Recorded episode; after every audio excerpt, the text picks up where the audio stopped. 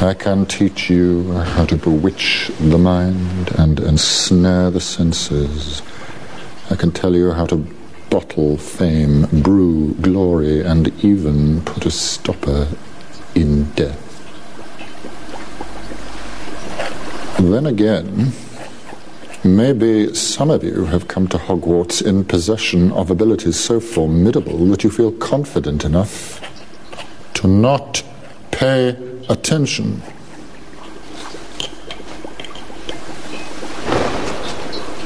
Mr. Potter, our new celebrity.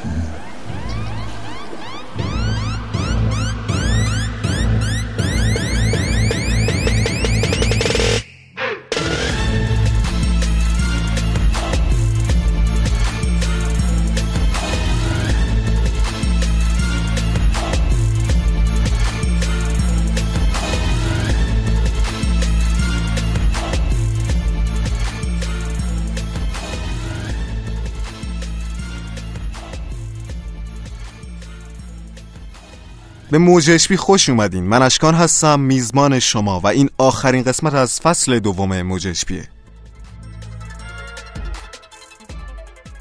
تو این دو فصل ما سعی کردیم تا جایی که در توان داریم براتون آیتمای جذاب و متفاوت آماده کنیم. از ریدیکلس و دنیای شگفت انگیز گرفته تا کتابخونی به سبک داخلی. البته بیشتر این آیتما رو در آینده هم خواهیم داشت. ولی بهتون قول چند تا تغییر فوق و جذاب رو میدم. امیدوارم که مثل همیشه ما رو هم جزی از خانواده خودتون بدونید و هر ایراد یا مشکلی دیدید بهمون بگید.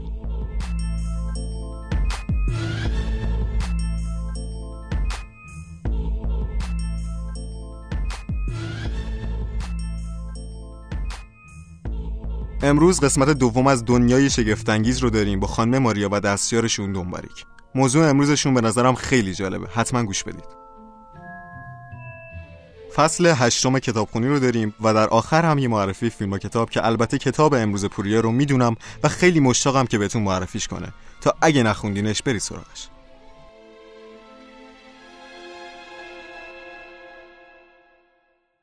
شروع کنیم. دنیای شگفتانگیز با ماریا و دنباریک.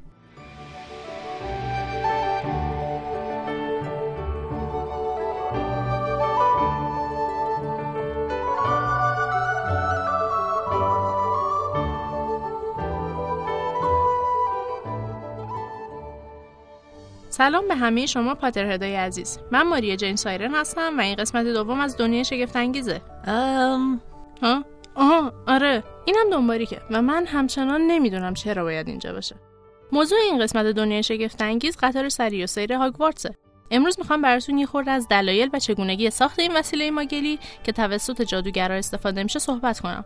قطاری که خاطرات زیادی رو توی خودش نگه داشته. معذرت می‌خوام. یه سوال داشتم. هنوز شروع نشده و یادت رفت گفتم که هرچی خواستی بپرسی اول دستتو ببری بالا. بپرس چیه؟ بله ممنونم. می‌خواستم بدونم که من کی قرار جادوگر بشم؟ ها؟ جادوگر بشی یعنی چی؟ شما گفتید واسه اینکه بتونم جادوگر بشم باید اول باهوش بشم. الان شدی؟ بله هر سوالی خواستید می‌تونید ازم بپرسید. باهوش شدی پس OK. بگو ببینم چرا واسه قدرت لوکوموتیو میگن اسب بخار؟ ها چی شد؟ سوال سختی بود؟ عبارت اسب بخار اولین بار در سال 1760 توسط مخترع اسکاتلندی جیمز وات به کار برده شد. این اصطلاح در واقع یه حقه بازاریابی بود که ایشون برای به فروش رسوندن موتورهای خودش استفاده کرد. آقای وات محاسبه کرد که یه اسب توی یه بازه زمانی مشخص توی آسیاب بادی چقدر انرژی می‌تونه تولید کنه. بعد از اون تونست فرمولی به دست بیاره که باهاش بتونه اندازه گیری کنه که موتور بخارش جای چند تا اسب می‌تونه انرژی تولید کنه. و از عبارت اسب بخار برای به فروش رسوندن موتورهای خودش استفاده کرد که الان هم یکای توان به حساب میاد و میزان کار در واحد زمان رو بیان می‌کنه. و اینکه اسب بخار توی محاسبات مهندسی برق برابر با 746 وات هستش. توضیح بیشتر لازمه؟ نه مرسی. کی جادوگر میشم پس. میشی؟ ولی آخه چطوری؟ واقعا باهوش شدی. بله دیگه شما گفتید واسه جادوگر شدن باید باهوش بشم منم شدم. ببین قدم اول باهوش شدن بود. چیزای دیگه هم لازم داره بعدم بهت میگم. بله ممنونم. خب فکر کنم بهتره دنیا شگفتانگیز رو شروع کنیم. چطوری آخه ممکنه؟ این واسه خودش دنیا شگفتانگیز می‌خواد. بگذاریم. می‌خوام براتون از قطارهای سری و سیر هاگوارتس بگم. ولی قبلش بذارید یه خورده درباره قبل از ساخته شدن این قطار بگم. چیزی که از سنگ نوشته ها و حکاکی های اولیه می‌دونیم اینه که دانش آموزای هاگوارتس قبلا برای رسیدن به مدرسه از هر وسیله‌ای که دوست داشتن استفاده می‌کردن. بعضیا با جارو، بعضیا با کالسکای جادویی، بعضیا با آپارات به جاهای نزدیک مدرسه و بقیه هم با پرواز به کمک هر موجود جادویی که در اختیار داشتن.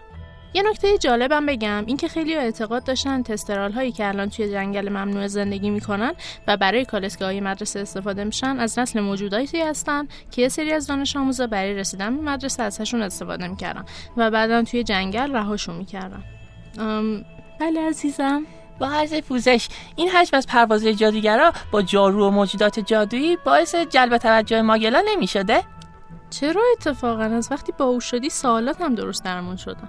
این نوع جابجایی سالانه دانش آموزا و خب سوانه ای که به خاطر این جابجایی اتفاق میافتاد جادوگرا رو خیلی بیشتر از همیشه توی معرض دید ماگلا قرار می‌داد. و خب فقط دانش آموزا هم نبودن.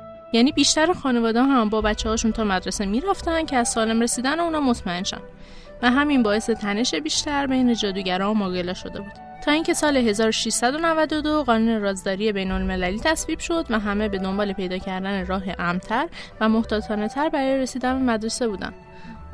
دیگه نیازی نیست دستتو بلند کنی راحت بپرس. نظرتون راجع به یه سری رمزسازهای از قبل سازماندهی شده چیه؟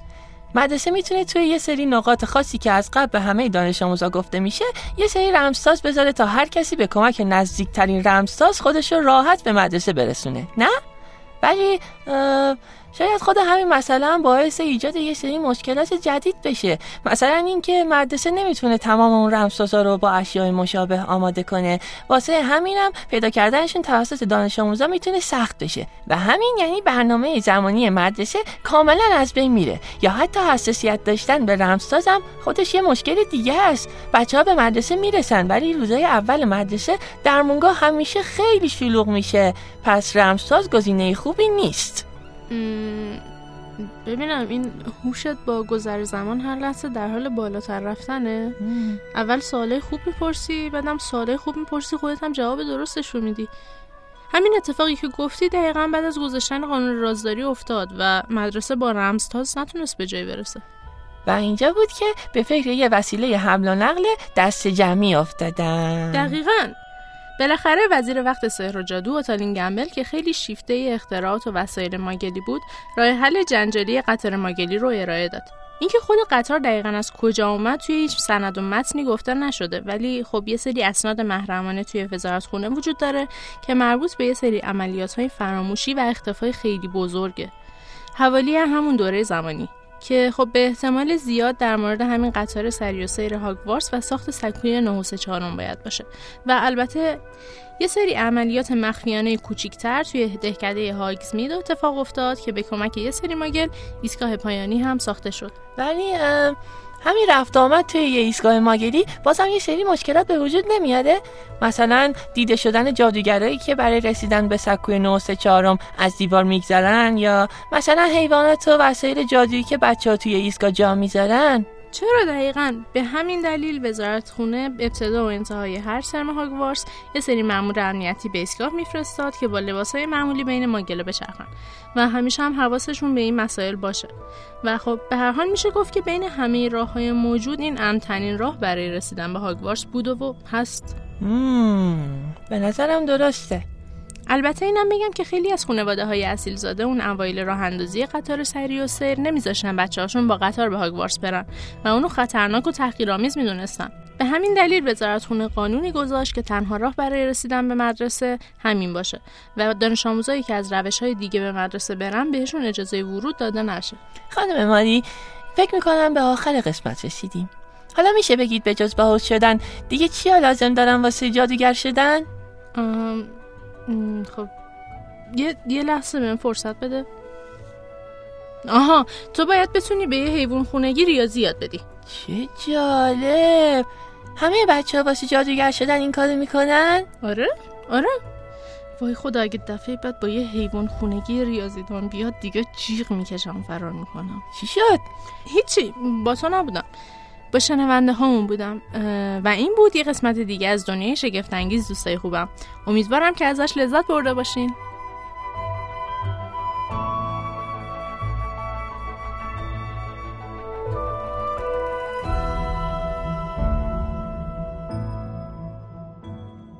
واو نمی‌دونم راجع به قطار هاگوارس و ایستگاه 934 حرف بزنم یا راجع به باوش بودن دنباریک. به نظرم بهتر پادکست رو ول کنیم و ببینیم این چجوری یهو اینقدر باوش شده.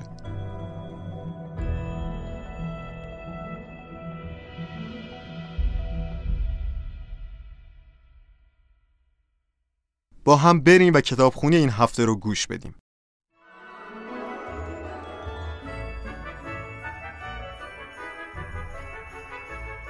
کریم شاتر و سنگک جادو.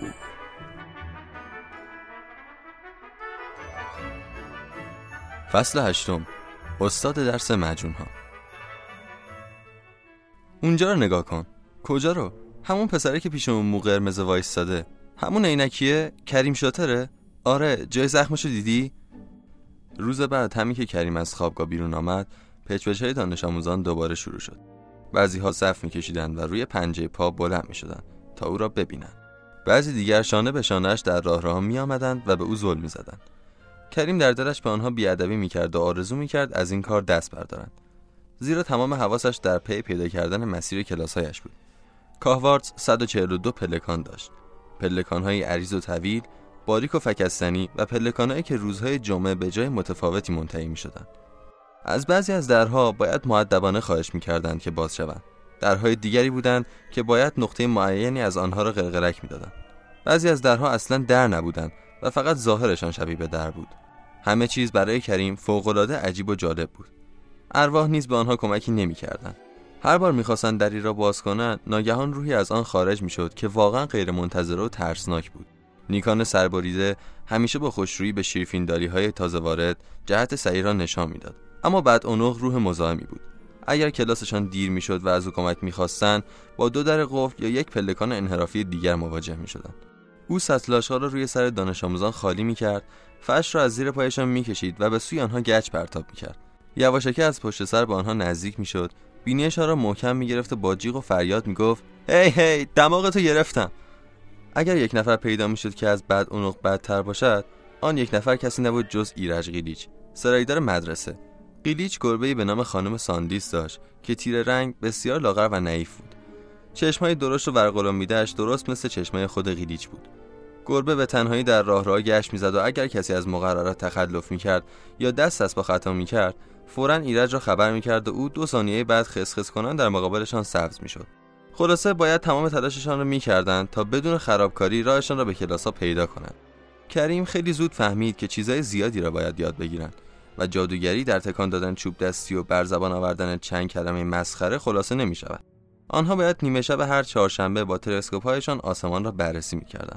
باید نام ستاره مختلف و حرکت سیاره ها را یاد می گرفتن. سه بار در هفته به گلخانه پشت قلعه می رفتن تا درس گیاهشناسی را فرا گیرند. پروفسور اسپراواتی ساحره کوتاه قامت و چاقی بود که طریقه مراقبت از قارچها و گیاهان دارویی و همچنین خواص گلگاو زبان و این چیزها را تدریس می‌کرد. پروفسور فیتیل پیچ استاد درس وردهای جادویی جادوگر کوچک اندامی بود برای اینکه بتواند از پشت میزش دانش آموزا را ببیند ناچار بود یک خروار کتاب زیر پایش بگذارد او در اولین جلسه درس فهرست اسامی را برداشت تا چشمش به اسم کریم افتاد از هیجان جیغی کشید و از روی کتاب ها پایین افتاد. رفتار پروفسور مشکورگانی ولی خیلی متفاوت بود. کریم درست حد زده بود. او استادی نبود که بشود از دستوراتش سرپیچی کرد. او خشک مقرراتی و باهوش بود و از همان لحظه ای که وارد کلاس شد با دانش آموزان بد اخلاقی می‌کرد و به سرزنش و ملامت آنها میپرداخت. تغییر شکل یکی از پیچیده ترین و خطرناکترین جادوهایی که توی کاهوارس یاد می‌گیرین. و بهتون بگم هر کس توی کلاس من بازی گوشی کنه و بخواد وقت تلف کنه از کلاس میره بیرون و دیگه هم بر نمیگرده. کلاس دفاع در برابر جادوی سیاه یکی از درسایی بود که همه انتظارش را میکشیدند اما درسای پروفسور کوبلن کمی مضحک و مسخره عذاب در میآمد. در کلاس درس بوی سیر پیچیده بود. همه می‌گفتند این بو برای دفع خونشامی است که در رومانی با آن درگیر شده است و همیشه از این واهمه دارد که روزی دوباره به سراغش بیاید. ولی کمی بعدتر مشخص شد که پروفسور کوبلن فقط خیلی علاقه به میرزا قاسمی و غذای شمالی دارد. روز شنبه برای کریم و رستم روز مهمی بود زیرا موفق شدن بدون گم شدن خود را به سرسره بزرگ برسانند. آن دو مشغول خوردن صبحانه شدند و کریم که بر روی نیمروی سس سفید میریخ گفت امروز چه درسی داریم؟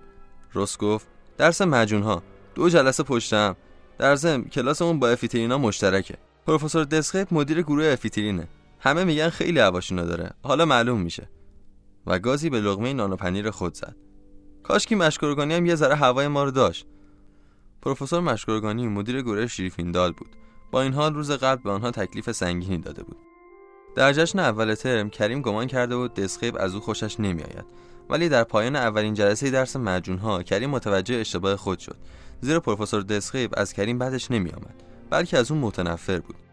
دسخیب هم مانند فیتیل پیش با برداشتن فهرست اسامی کلاسش را آغاز کرد و مثل او با دیدن نام کریم مکثی کرد و گفت که اینطور. کریم شاتر چهره سرشناس جدید ما. دارکوب مالفوی و دوستانش کمال و گودرز دستشان را جلوی دهانشان گرفتند و پوزخند زدند. دسخه پس از خواندن اسامی سرش را بلند کرد و به دانش آموزان نگریست. شما توی این کلاس حاضر شدین که علم دقیق و هنر ظریف معجون سازی رو یاد بگیریم. دسخیب ده دقیقه تمام از ویژگی درس مهم مجون سازی گفت و پس از صحبتهای او همه ساکتتر از قبل شدند. ناگهان دسخیب ادامه داد. شاتر اگه ریشه آسیاب شده گل سوسن را به محلول دم کرده گیاه هفت سنتین اضافه کنیم چی به دست میاد؟ کریم نگاهی به روس انداخت. اون نیز مثل خودش گیج شده بود ولی هرسی جون دستش را بلند کرده بود که به سوال پاسخ دهد. کریم گفت آقا نمی‌دونم. دستخه پوزخندی زد و گفت نه بابا شهرت خشک و خالی هم به نظر اونقدی فایده نداره. خب شاتر بذار یه چیز دیگه بپرسم. اگه پادزر بیزوار لازم داشته باشیم کجا باید دنبالش بگردیم؟ دارکوب کمال و گودرز دوباره شروع به خندیدن کردن. نمی‌دونم آقا. و سپس سوال بعد. اینم نمی‌دونم آقا. ولی به نظرم هرسی جون می‌دونه. چرا از اون نمی‌پرسید؟ چند نفر از دانش آموزان خندیدن. سیروس به کریم نگاهی کرد و به او چشمک زد ولی دسخیب اصلا راضی و خوشنود به نظر نمی رسید. به علت گستاخی شاتر ده امتیاز از گروه شیرفیندال کم میشه.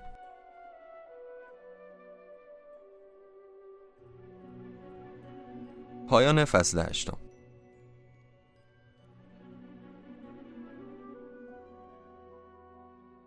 مرسی پیمان. و اما بریم سراغ معرفی کتاب امروزمون پوریا.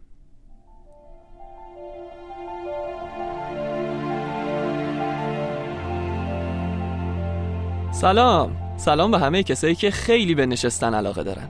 شاید اگه ذهنتون یکم قدیمی تر بود الان خیلیاتون به سپایه و نشستن روش فکر می‌کردین. اما خب نه الان همتون به مبل و صندلیا فکر کردین. کتابی که امروز می‌خوایم معرفی کنیم کتاب سپایه ها نام داره. با این اسم کتاب شاید اولین چیزی که به ذهنتون می‌رسه یه داستان کلاسیک باشه. اما از نظر جان کریستوفر نویسنده این کتاب سپایه ها چیزای جذابتری هم تو خودشون دارن. چیزایی که ما هیچ وقت فکرشو نمی کردیم بشه باهاشون داستان ساخت و سپایه ها بشن آدم بده داستان. شما هیچ وقت نمی‌تونید این کتاب رو پیش بینی کنید.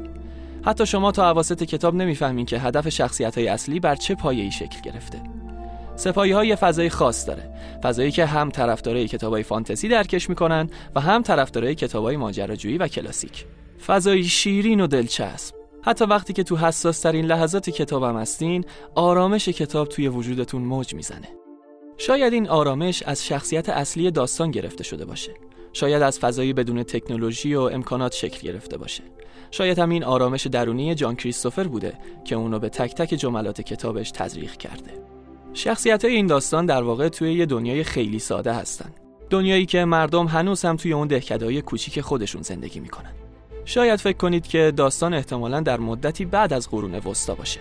اما نه سپایه ها موجوداتی هن که به زمین حکمرانی می‌کنن و مثل نگهبانای زمین هستن توی داستان یه کلاهکایی داریم که آدم رو سرشون می‌ذارن.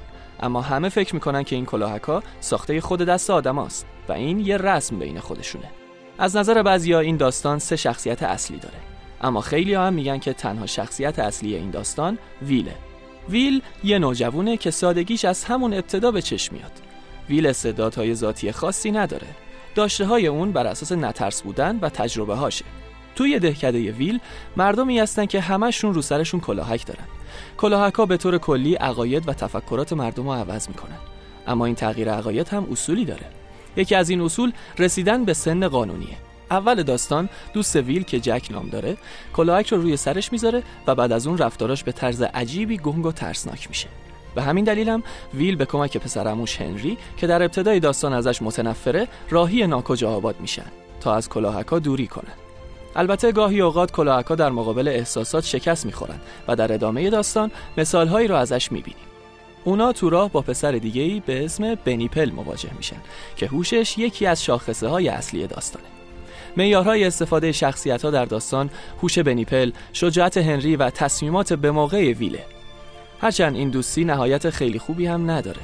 بعد از مدتی جستجو اونا ارتباط بین سپایه ها و کلاهکا رو می‌فهمند و تلاش می‌کنن که با اونا مقابله کنن و بعد از یه ماجراجویی دیگه برای این کار ارتش درست می‌کنن. شاید سپایه ها خیلی هیجان زیادی نداشته باشه. اما تا مدت ها شخصیت های ها تو ذهنتون باقی میمونن و این هنر کریستوفره که بازی با عقل و احساسات خواننده هاش رو خیلی خوب بلده.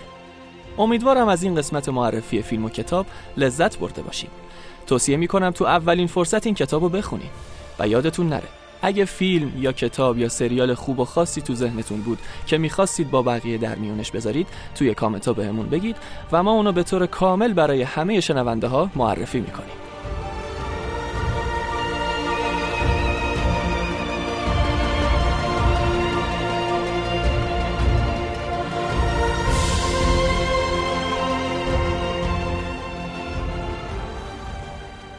مرسی از سپوریا. سپایه ها خیلی دوست داشتنیه. وقتی که ذهنتون رو به دنیایی که خلق می‌کنه باز کنید ازش فوقالعاده لذت خواهید برد.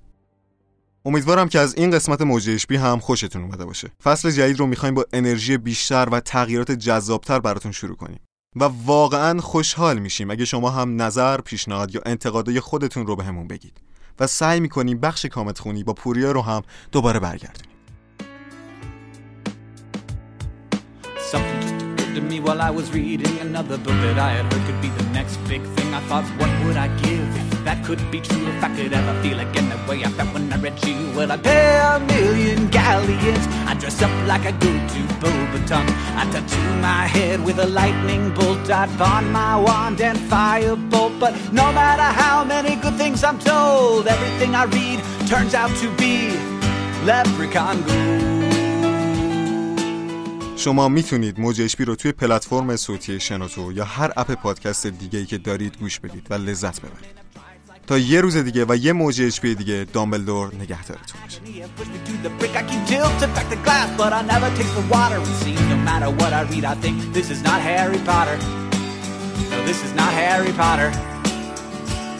I was pretty impressed with Frankie Landau's but compare saving the world with a couple epic pranks and there's no monopoly on non-human people. There's fairies, buggers, talking cats, and nightback feeble. And 13 little blue envelopes was fantastic, but my stethoscope would be flashing and spinning if I said that it was the best book I've read. And you gotta know that this is no joke when I also read lots of books that my own brother wrote. این صدای موج اشبیه I've Oh, it's been so many years, no matter how I try to read my young adult fiction, I keep coming up dry. It's like water, water everywhere, and not a drop to drink. My frustration and my agony have pushed me to the brink. I keep tilting back the glass, but it never tastes the water. It seems no matter what I read, I think this is not Harry Potter.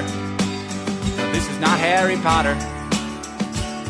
And in the darkest hours of my darkest nights, I found myself curled up with twilight. And I couldn't help but wonder as I ravenously can you Avada Kedavra, the undead? Because Edward Cullen totally has it coming. And if he's a Voldemort, then he better start running. There's not much that the Dark Lord and I could agree on, but I think that we would both hate that guy. And Sir Nicholas Clemency Porpington is a character name that by itself is better than anything in Breaking Dawn. Oh, it's been so many years, no matter how I try to read more young adult fiction, I keep coming up dry. And Diagon Alley is cooler than Oxmoor Pork, and President Snow is no Voldemort, and Lyra Silvertongue is Mrs. Coulter's daughter. That's a good plot twist, but it is not Harry Potter. No, it's not Harry Potter.